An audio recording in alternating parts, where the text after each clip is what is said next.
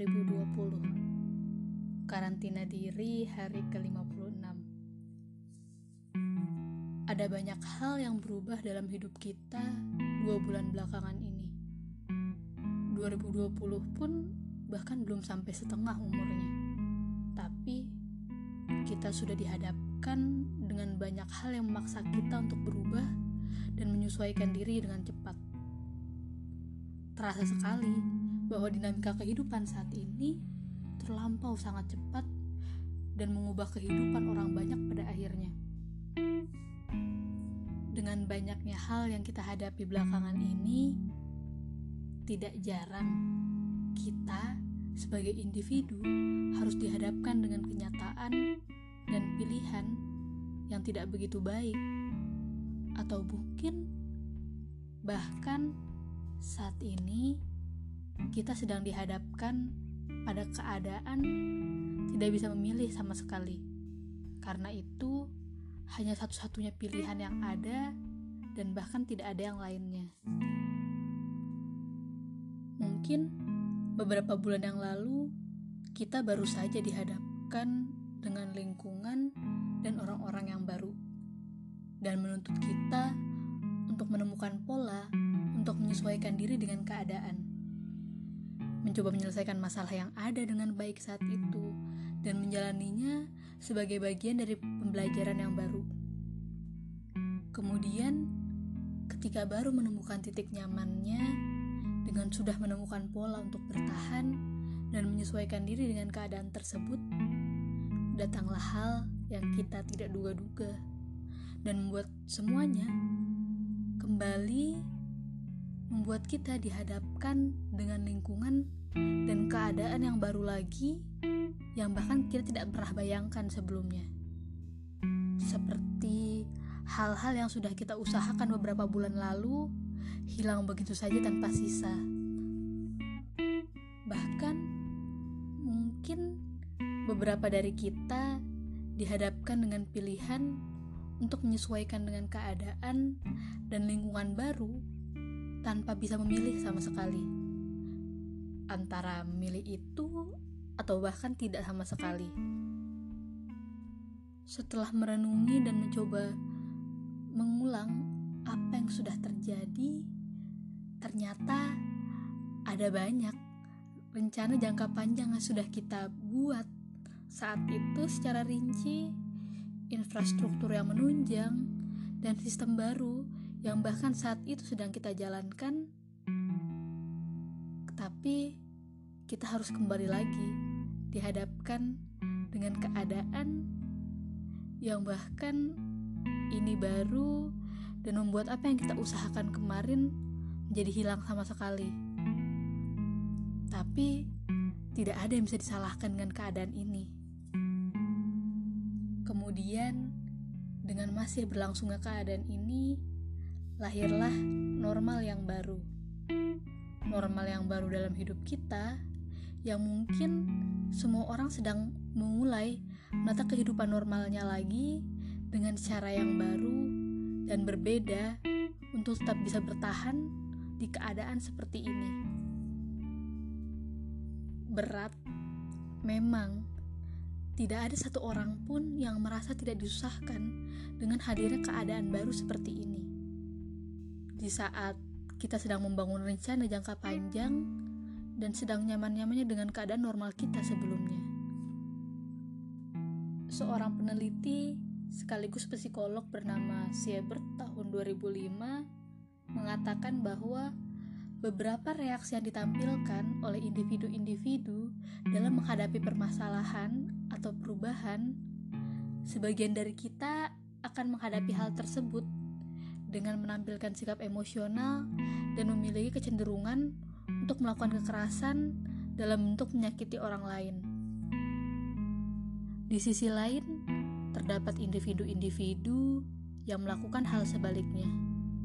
Mereka pasrah dan merasa tidak berdaya. Bahkan, mereka tidak berusaha untuk mencoba mengatasi permasalahan tersebut. Dan sebagian yang lain menempatkan diri mereka sebagai korban dan mereka menyalahkan Tuhan, orang lain, prostitusi, atau hal lain yang dapat mereka persalahkan atas kejadian yang menimpa mereka. Mereka terus mengeluh dan mengatakan bahwa mereka telah diperlakukan tidak adil oleh keadaan. Kemudian, terdapat pula sebagian individu yang memutuskan untuk menghadapi permasalahan mereka melalui kondisi yang mereka hadapi sekarang dan beradaptasi dengan kenyataan untuk mengatasi tantangan secara cepat. Mereka berhasil mengatasi permasalahan mereka dan bahkan berusaha bangkit untuk memutuskan menjadi individu yang lebih kuat dan untuk menemukan kehidupan yang lebih baik. Individu-individu inilah yang mereka katakan sebagai individu yang resilient. Penelitian ilmiah yang telah dilakukan berpuluh-puluh tahun juga telah membuktikan bahwa resiliensi adalah kunci untuk menemukan kesuksesan dan kepuasan dalam hidup. Resiliensi sebenarnya merupakan kemampuan untuk mengatasi dengan baik perubahan hidup pada level yang tinggi seperti yang kita hadapi saat ini. Menjaga kesehatan di bawah kondisi yang penuh tekanan, mencoba bangkit dari keterpurukan, mencoba mengatasi kemalangan, dan mencoba merubah cara hidup ketika cara lama dirasa tidak lagi sesuai dengan kondisi yang ada. Di mana dapat kita tarik kesimpulan bahwa hanya individu yang resilient yang akan mampu menghadapi masalah dan perubahan yang terjadi secara cepat dalam hidup. Psikolog bernama Grave di tahun 2005 menambahkan bahwa resiliensi harus dipahami sebagai kemampuan di mana individu tidak hanya sekedar berhasil dalam beradaptasi terhadap resiko atau kemalangan, namun juga memiliki kemampuan untuk pulih, bahagia, dan berkembang menjadi individu yang lebih kuat, lebih bijak, dan lebih menghargai kehidupan. Individu yang resilient tidak hanya kembali pada keadaan normal setelah mereka mengalami kemalangan, namun sebagian dari mereka mampu menampilkan performa yang jauh lebih baik daripada sebelumnya, sebelum keadaan ini ada. Kita tahu bahwa resiliensi hanya akan bisa kita pahami dan kita bisa jalankan ketika sudah meresapi benar apa yang sedang kita tuju dan apa yang sebenarnya kita sedang kejar dalam hidup kita. Resiliensi ini barangkali semacam kapasitas tersembunyi yang muncul untuk melawan kehancuran individu dan melindungi individu dari segala rintangan kehidupan yang sedang dia hadapi. Individu yang mencoba untuk meningkatkan inteligensi mereka dengan baik mencoba beradaptasi dengan keadaan, pada akhirnya yang akan memberikan kontribusi secara konsisten pada diri mereka sendiri dan juga meningkatkan perasaan kepada individu bahwa mereka masih beruntung. Tapi bagi gue, resiliensi ini tidak perlu terburu-buru.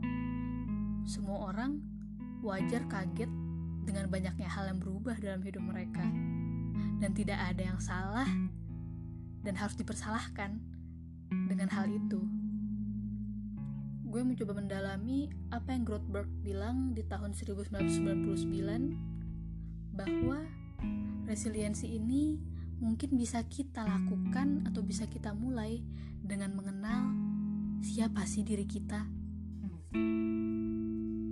Mengenal kita, Mencari tahu siapa kita perlahan-lahan membuat kita mendapatkan kekuatan dari dalam diri kita sendiri. Karena tidak ada yang mengenal dengan baik siapa kita, apa potensi yang kita miliki selain diri kita sendiri.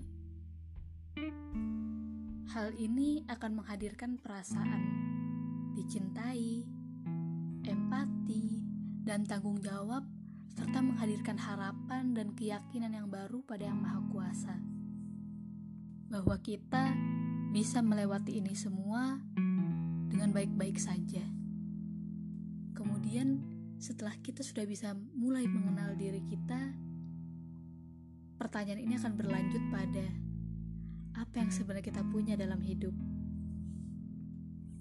Karena tidak dapat disangkal bahwa dukungan sosial dari orang-orang terdekat serta dukungan eksternal membuat seseorang merasa dia tidak sedang berjuang sendirian. Bagi gue pribadi, support dari luar meningkatkan kepercayaan diri gue untuk terus mengupayakan apa yang bisa gue lakukan untuk membuat gue bisa bertahan dalam kondisi seperti ini dan membuat gue menjadi individu yang lebih bahagia. Tapi kadang justru ada beberapa orang yang belum bisa menyadari siapa diri mereka, tapi justru mereka bisa mengetahui apa yang sebenarnya mereka punya. Trusting relationship, keluarga di rumah, dan role model siapa pun bisa menjadi dorongan kita untuk terus maju dan berkembang dalam melanjutkan hidup.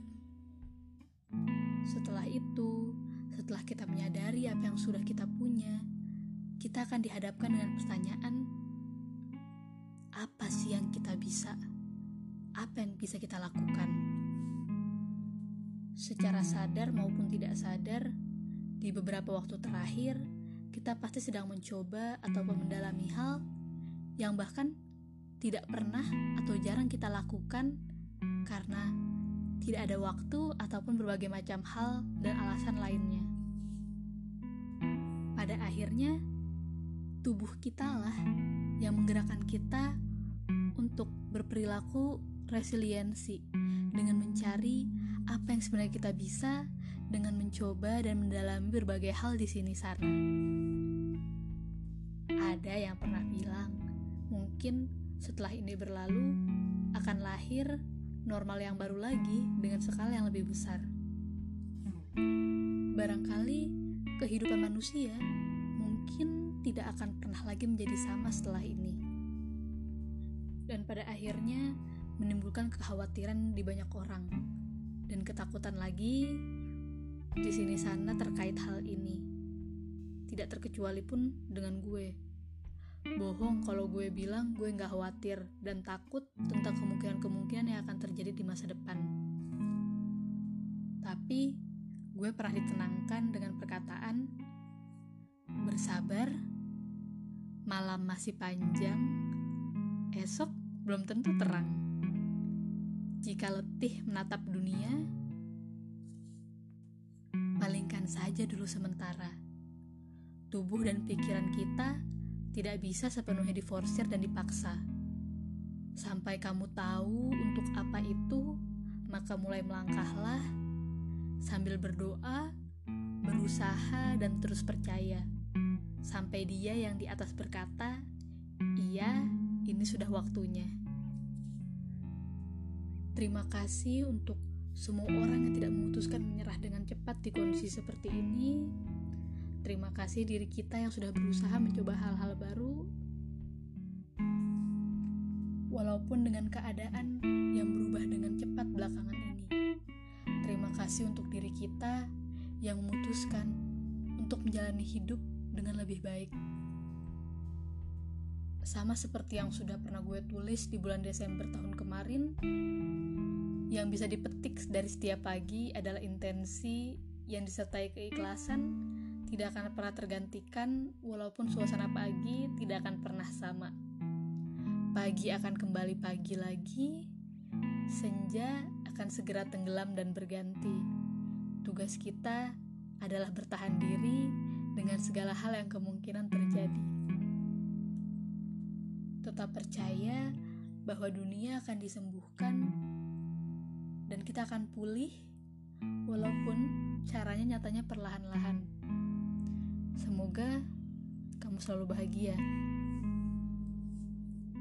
Terima kasih.